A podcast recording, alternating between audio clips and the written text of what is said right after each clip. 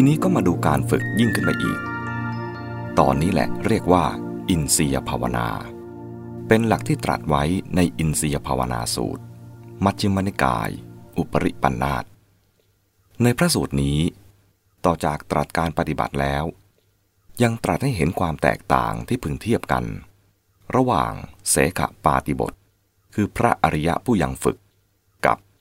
ภาวิตินรี คือพระอรหันต์ผู้ฝึกเสร็จแล้ว ที่เป็นภาวิตากาย ขอยกมาให้ดูพอรู้รูปเขา เรื่องมีว่า สมัยหนึ่ง เมื่อพระพุทธเจ้าประทับที่ป่าภัยในกระชังคละนิคม อุตรมานพสิทธิของปาราสิริยพาม เข้าไปเฝ้า พระองค์ตรัสถามเขาว่า ปาราสิริยพรามสอนหลักอินทรียภาวนาแก่เหล่าสาวกใช่ไหม มื่อเขารับว่าใช่ พระองค์ก็ตรัสถามว่า ปาราสิริยพรามสอนการพัฒนาอินทรีย์อย่างไร เขาทูลตอบว่า ปาราสิริยพรามสอนอินทรียภาวนา โดยไม่ให้เอาตาดูรูป ไม่เอาหูฟังเสียง พระพุทธเจ้าก็ตรัสว่า ถ้าถือตามหลักที่พรามนี้สอน คนตาบอด คนหูหนวก ก็เป็นภาวิตินทรีย์ คือเป็นผู้ได้พัฒนาอินทรีย์แล้วละสิ เมื่อตรัสอย่างนี้แล้ว อุตรมานพก็นั่งนิ่ง เก้อเขิน คอตก ก้มหน้าซบเศร้าหมดปฏิพานจากนั้น พระองค์ตรัสว่า การพัฒนาอินทรีย์อย่างที่ปาราสิริยพรามสอนนั้น เป็นคนละอย่าง ต่างจากอินทรียภาวนาอย่างยอดเยี่ยมในแบบแผนของอารยชนในอารยวินัย พระอานนท์จึงทูลขอให้ทรงแสดงหลักอินทรียภาวนาอย่างยอดเยี่ยมในอารยวินัยนั้น และได้ตรัสดังรวมใจความมา โดยความอุปมายาวๆได้ละเสียดังนี้ ช่วงที่หนึ่งเรื่องอินเสียภาวนา ตรัสว่า ดูกระอานนท์ก็อินเสียภาวนาอย่างยอดเยี่ยม ในวินัยของอริยชนเป็นอย่างไร ดูกระอานนท์ เพราะเห็นรูปด้วยจักสุสภาพที่น่าชอบใจก็เกิดขึ้น สภาพที่ไม่น่าชอบใจก็เกิดขึ้น สภาพที่ทั้งน่าชอบใจและไม่น่าชอบใจก็เกิดขึ้น แก่ภิกษุในธรรมวินัยนี้ เธอรู้ชัด รู้เท่าทันอย่างนี้ว่า สภาพที่น่าชอบใจ สภาพที่ไม่น่าชอบใจ สภาพที่ทั้งน่าชอบใจและไม่น่าชอบใจ เกิดขึ้นแล้วแก่เรา เช่นนี้ ก็แต่ว่า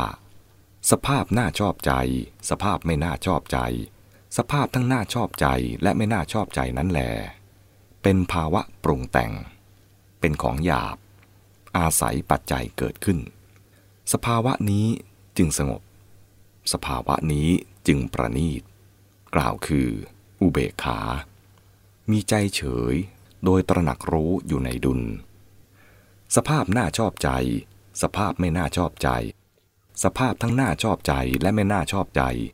ที่เกิดขึ้นแก่เธอนั้น ก็ดับหาย อุเบกขาตั้งได้ที่สนิทดูกระอานนท์ภิกษุรูปหนึ่งรูปใด ที่สภาพน่าชอบใจ สภาพไม่น่าชอบใจ สภาพที่ทั้งน่าชอบใจและไม่น่าชอบใจเกิดขึ้นแล้ว ก็ดับหาย อุเบกขาตั้งได้ที่สนิทโดยเร็ว โดยพลันทันที โดยไม่ยากลำบาก เหมือนดังบุรุษมีตาดี ลืมตาแล้วหลับตา หรือหลับตาแล้วลืมตา ดูคระอานนท์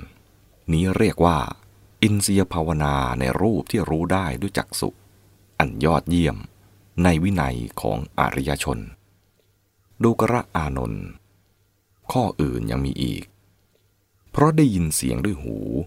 เพราะดมกลิ่นด้วยจมูก เพราะลิ้มรสด้วยลิ้น เพราะต้องโผฏฐะด้วยกาย เพราะรู้ธรรมารมด้วยใจ สภาพที่น่าชอบใจก็เกิดขึ้น สภาพที่ไม่น่าชอบใจก็เกิดขึ้น สภาพที่ทั้งน่าชอบใจและไม่น่าชอบใจก็เกิดขึ้นแก่ภิกษุในธรรมวินัยนี้ เธอรู้ชัดอย่างนี้ว่า สภาพที่น่าชอบใจ สภาพที่ไม่น่าชอบใจ สภาพที่ทั้งน่าชอบใจและไม่น่าชอบใจ เกิดขึ้นแล้วแก่เราเช่นนี้ ก็แต่ว่า สภาพน่าชอบใจ สภาพไม่น่าชอบใจ สภาพทั้งน่าชอบใจและไม่น่าชอบใจนั้นแหลเป็นภาวะปรุงแต่ง เป็นของหยาบ อาศัยปัจจัยเกิดขึ้น สภาวะนี้จึงสงบ สภาวะนี้จึงประณีต กล่าวคืออุเบกขา สภาพน่าชอบใจ สภาพไม่น่าชอบใจ สภาพทั้งน่าชอบใจและไม่น่าชอบใจที่เกิดขึ้นแก่เธอนั้น ก็ดับหาย อุเบกขาตั้งได้ที่สนิท ดูกระอานนท์ภิกษุรูปหนึ่งรูปใดที่สภาพน่าชอบใจ สภาพไม่น่าชอบใจ สภาพทั้งน่าชอบใจและไม่น่าชอบใจ เกิดขึ้นแล้วก็ดับหาย อุเบกขาตั้งได้ที่สนิทโดยเร็ว โดยพลันทันที โดยไม่ยากลำบาก เหมือนดังบุรุษมีกำลัง เอาหยาดน้ำสองหรือสามหยาด หยดลงในกระทะเหล็ก ที่ร้อนจัดตลอดทั้งวัน การหยดลงไปแห่งหยาดน้ำนั้น อย่างช้า ไม่ทันที่หยาดน้ำนั้นจะถึงความเหือดหาย หมดสิ้นไปฉับพลันทันใด โดยแน่แท้ ดูกระอานนท์นี้เรียกว่า อินเสียภาวนาในธรรมารมที่รู้ได้ด้วยใจ อันยอดเยี่ยม ในวินัยของอริยชน ดูกระอานนท์อย่างนี้แล เป็นอินเสียภาวนาอันยอดเยี่ยมในวินัยของอริยชน ช่วงที่สองแบ่งเป็นสองขั้น ขั้นแรก ข้อกอเสกะปาติบท ผู้ยังฝึกศึกษา ตรัสว่า ดูกระอานนท์ก็พระเสขะผู้ยังปฏิบัติอยู่เป็นอย่างไร ดูกระอานนท์เพราะเห็นรูปด้วยจักสุ สภาพที่น่าชอบใจก็เกิดขึ้น สภาพที่ไม่น่าชอบใจก็เกิดขึ้น สภาพที่ทั้งน่าชอบใจและไม่น่าชอบใจ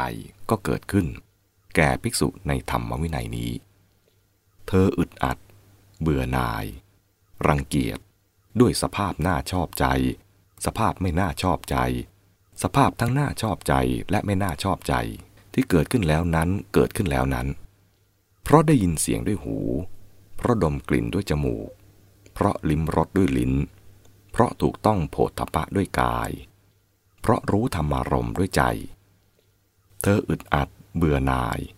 รังเกียจด้วยสภาพน่าชอบใจ สภาพไม่น่าชอบใจ ที่เกิดขึ้นแล้วนั้น ดูกระอานนท์อย่างนี้แหลชื่อว่า พระเสขะผู้ยังปฏิบัติอยู่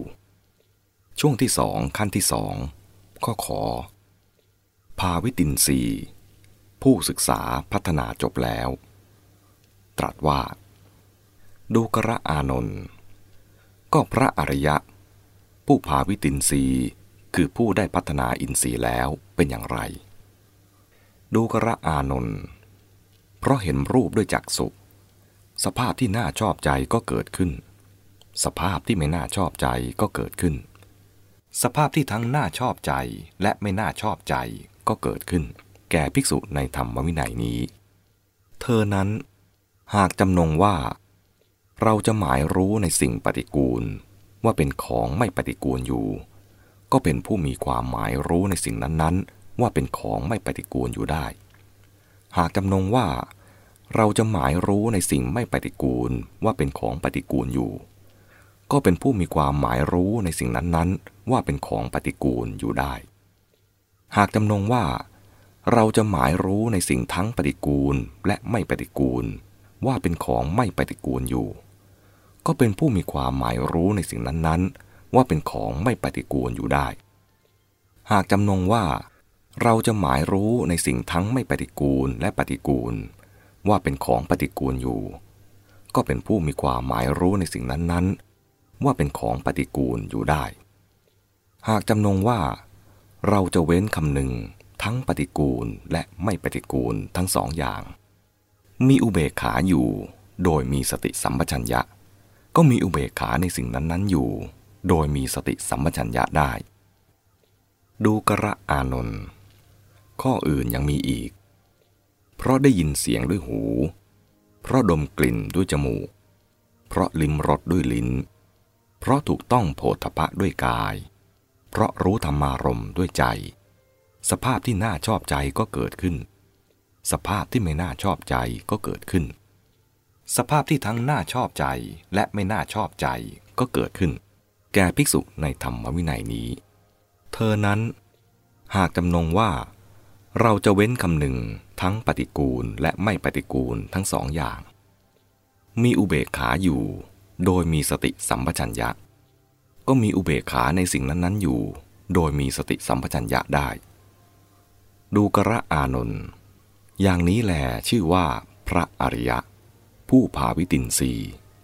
คือผู้ได้พัฒนาอินทรีย์แล้ว ในพระสูตรนี้มีคำที่น่าสังเกตคือคำว่า ปฏิกูลคำว่าปฏิกูลนี้